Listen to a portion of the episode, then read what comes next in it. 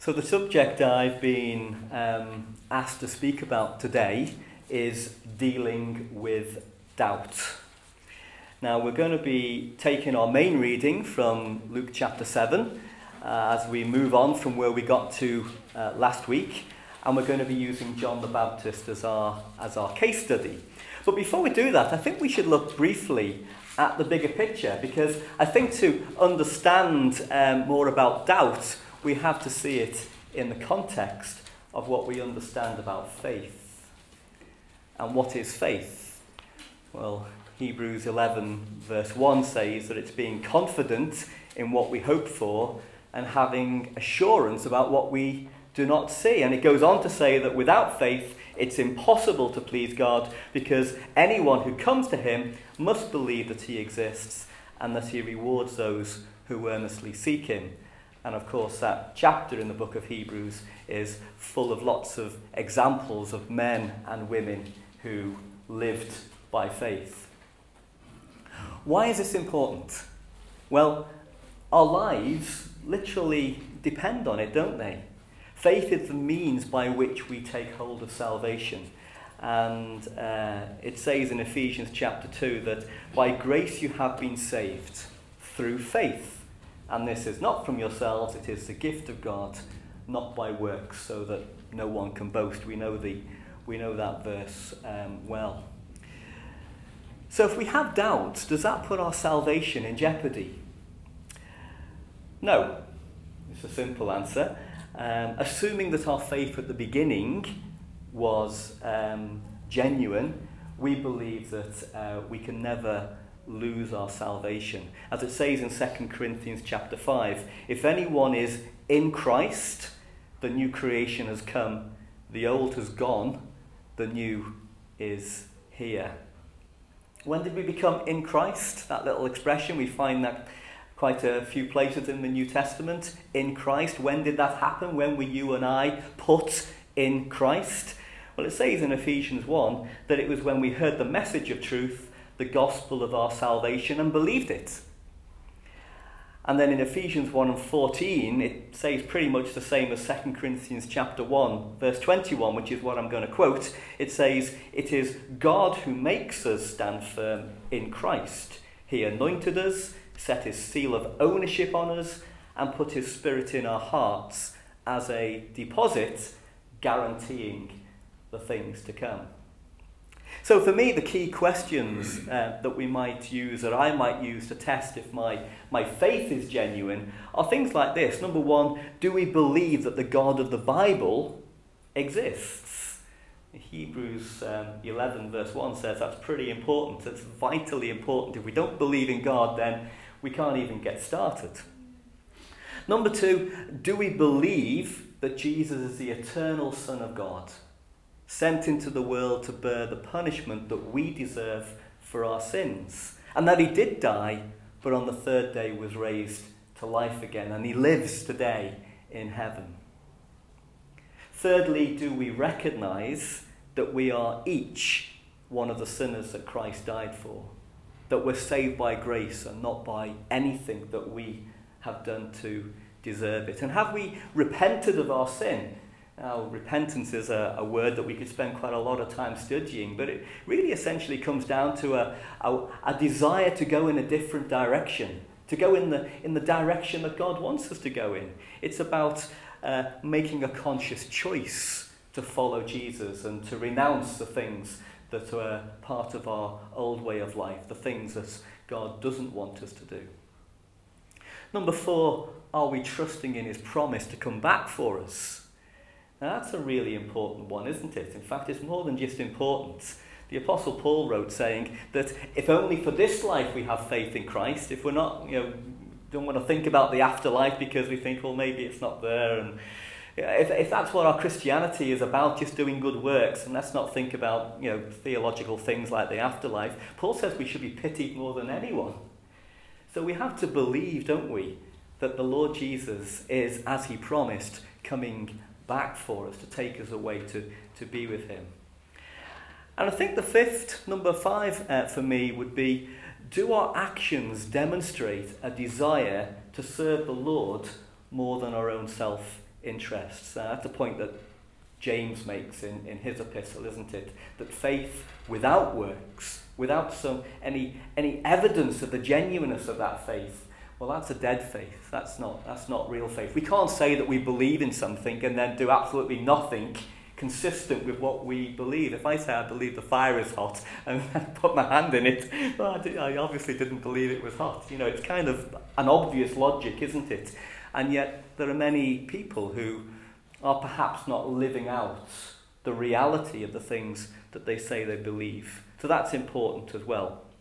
Now, we may well be able to say yes um, to all of those questions to, to, to some degree. We might feel a bit shy about it, we might feel overwhelmingly humble and not really wanting to say some of those things, but we might recognize that we can say yes to, to all of those um, things, and yet we may still have doubts we may still have doubt. So, what is doubt in the light of everything that I've just said? Well, it's different to unbelief, isn't it? It's not the same as unbelief. There's an example of unbelief in our main text today. It's actually the, the, the, back end of the text. I'm looking at the text in a back to front way today because I'm going to read now from Luke 7, verse 29. This is the end of the passage that we've been given to study today. In Luke 27, verse 29, it says, All the people, even the tax collectors, when they heard Jesus' words, acknowledged that God's way was right, because they had been baptized by John. But the Pharisees and the experts in the law rejected God's purpose for themselves, because they had not been baptized by John. Jesus went on to say, To what then can I compare the people of this generation? What are they like? Now, he's referring here to the unbelievers of this generation, specifically the Pharisees and the teachers of the law, not, not everyone here. But he says that they're like children sitting in the marketplace and calling out to each other. We played the pipe for you and you didn't dance. We sang a dirge and you didn't cry. For John the Baptist came neither eating bread nor drinking wine, and you say he's got a demon. The Son of Man came eating and drinking, and you say, Here is a glutton and a drunkard, a friend of tax collectors and sinners. But wisdom is proved right by all her children, or, or actions, the equivalent verse in Matthew's um, says here. Wisdom is proved right by her actions. Jesus was portraying the unbelievers as those who consciously rejected God's purpose for them. Uh, they weren't struggling with faith, they had taken a deliberate position. He said they were likes of they were like groups of children um, who refused to play with each other regardless of what game was chosen.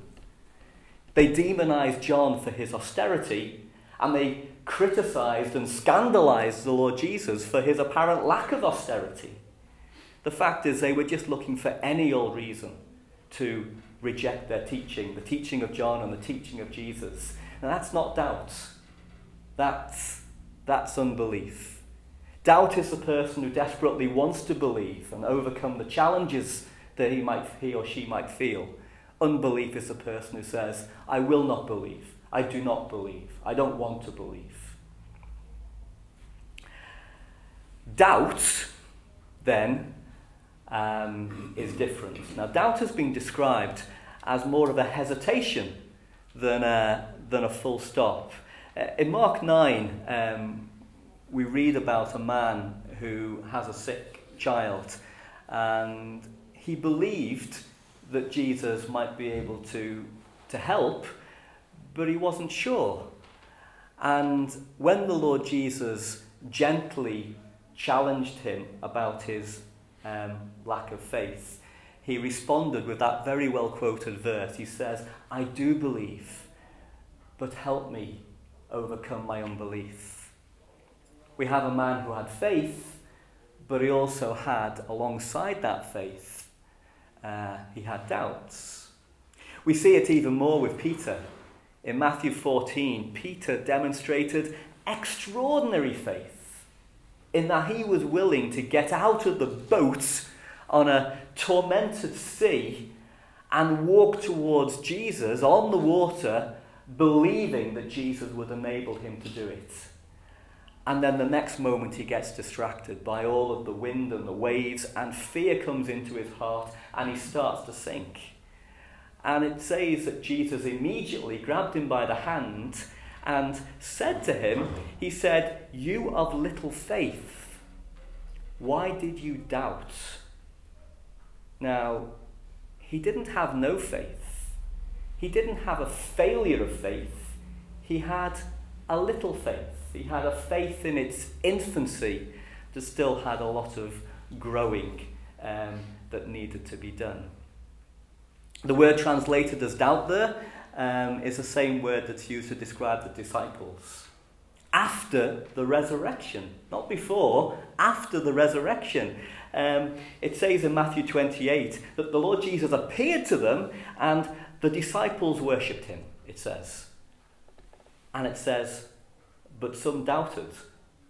You got disciples there looking at the resurrected Lord Jesus, and they are doubting. Some of them, and the same, and we have the same. Um, not, I don't know if it's the same occurrence used, described by Luke differently or if it's a different occasion.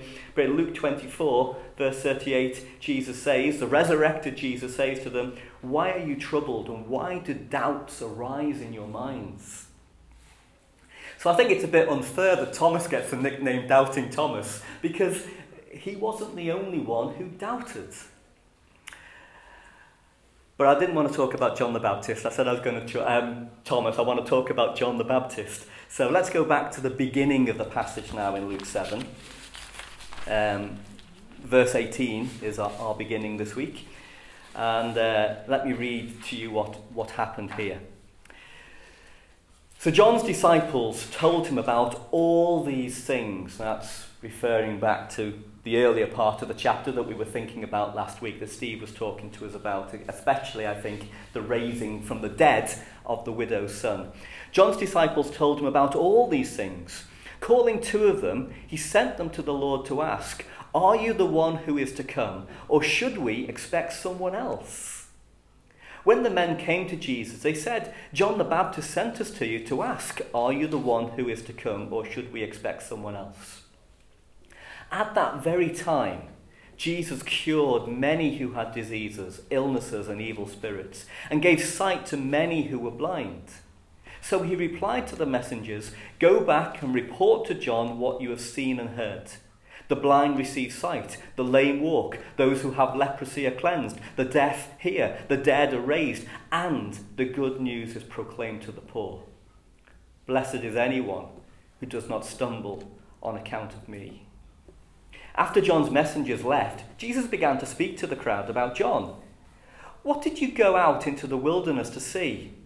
A reed swayed by the wind? That's just a metaphor for an easygoing person. John certainly wasn't one of them. Uh, if not, what did you go out to see? A man dressed in fine clothes? No, those who wear expensive clothes and indulge in luxury are in palaces. But what did you go out to see? A prophet? Yes, I tell you, and more than a prophet. This is the one about whom it is written, I will send my messenger ahead of you, who will prepare your way before you. I tell you, among those born of women, there is no one greater than John. So, as I've been saying, um, doubts are hesitations when we are unsure about something for whatever reason. Uh, it could be that someone upsets your understanding of something that you've held precious from God's word by giving a contrary um, point of view. Or, or maybe you catch a TV documentary which seems to discredit um, the accuracy or the, or, or, or the claims of, of the Bible. Or maybe it's the behaviour of others in the church which causes you to question the integrity of the Christian life, especially when it might be perhaps leaders or, or our spiritual teachers who, who fall into sin. Or maybe you experience suffering which causes you to question the love of the God who let it happen. or something doesn't work out the way that you expected it to, and so on and, and, and so on. These can all be causes for doubts. And if we hit one of these bumps in the road, we need to find a way to carry on and not let them stop us, don't we? As the title of our subject today um, suggests, we need to deal with doubts, not deny that they exist, and not let them sit in the back of our minds and, um, and fester. Things weren't working out in the way that John the Baptist expected them to, were they? Let's just remind ourselves of what John did expect. In Luke 3, John says to the crowd, One more powerful than I will come, the straps of whose sandals I'm not worthy to untie. He'll baptize you with the Holy Spirit and fire. His winnowing fork is in his hand to clear his threshing floor and to gather the wheat into his barn, but he will burn up the chaff with unquenchable fire. And then we learn that the next day John saw Jesus coming toward him and said, Look, the Lamb of God who takes away the sin of the world.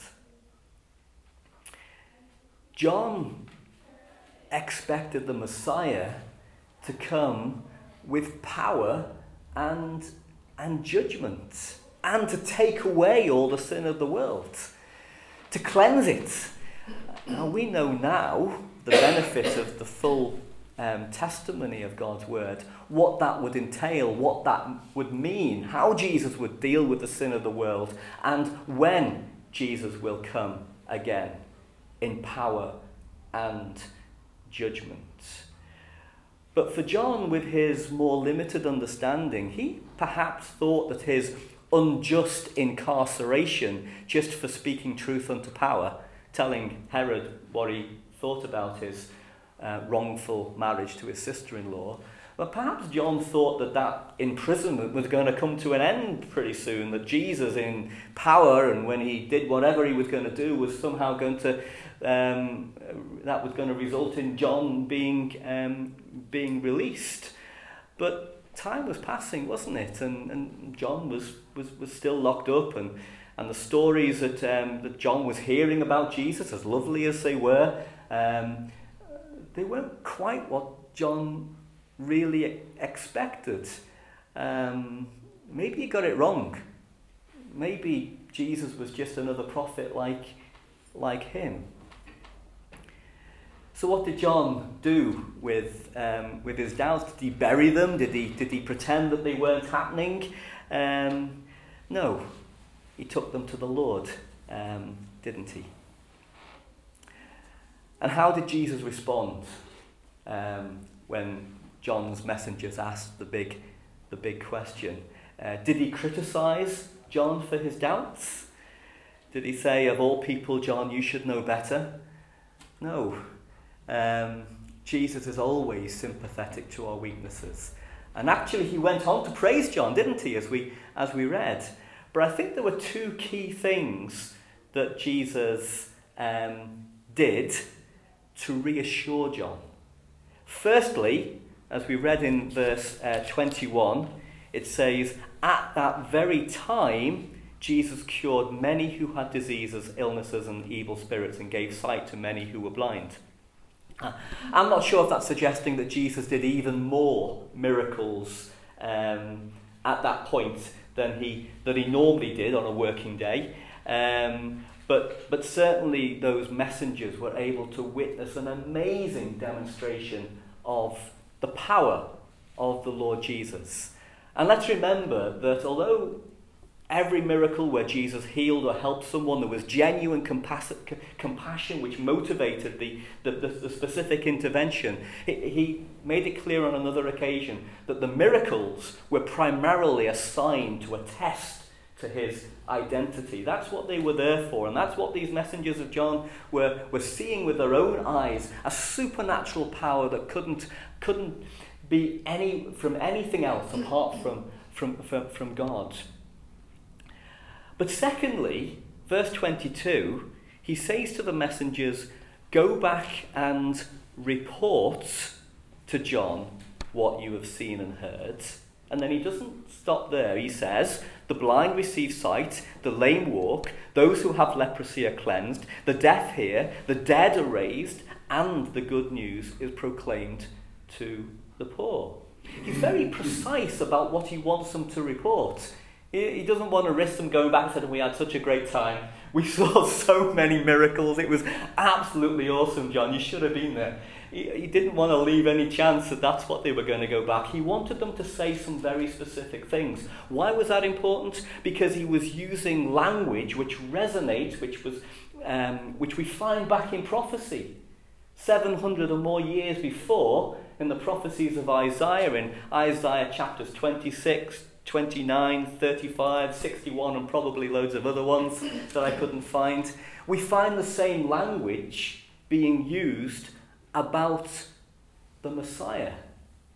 So, in using that language and making sure that the messengers reported that back to John, um, he, he knew that John should realize that these things that he was doing were exactly the things that the Messiah ought to have been doing. John had got a bit fixated, possibly, on the, um, on the judgment part and had overlooked the fact that the things that he had already heard before he even sent the messengers, the things he, was hearing about what Jesus was doing, they are the things that the Messiah was foretold to, um, that, that he was going to do.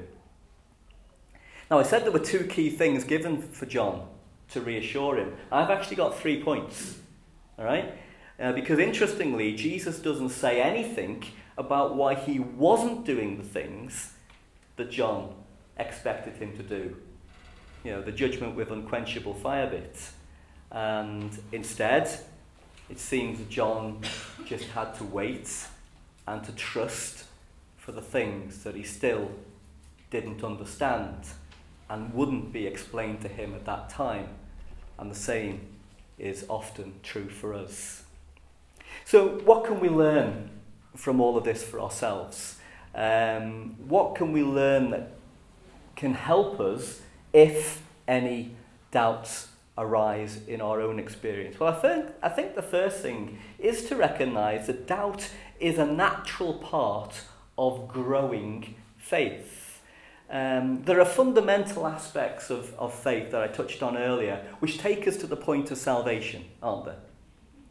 But after then, our spiritual growth will involve a variety of learning experiences which will strengthen and deepen our faith over time.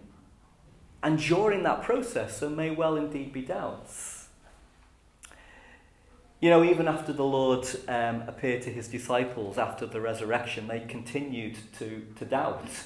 Um, not just the ones, the verses, the occasions I mentioned before, but in Acts chapter 1, verse 3, uh, it says that over 40 days, um, we don't know the frequency over that period, of course, we don't know if it was every day, but over a period of 40 days, he gave them many, many convincing proofs that he was uh, alive.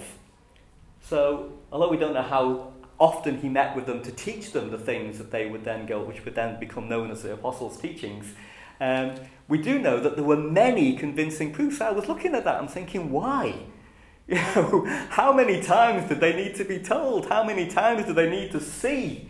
You know, were they still doubting after that occasion when they met him on the shore and he, he, he, he made them breakfast and they ate with him? Were they still doubting?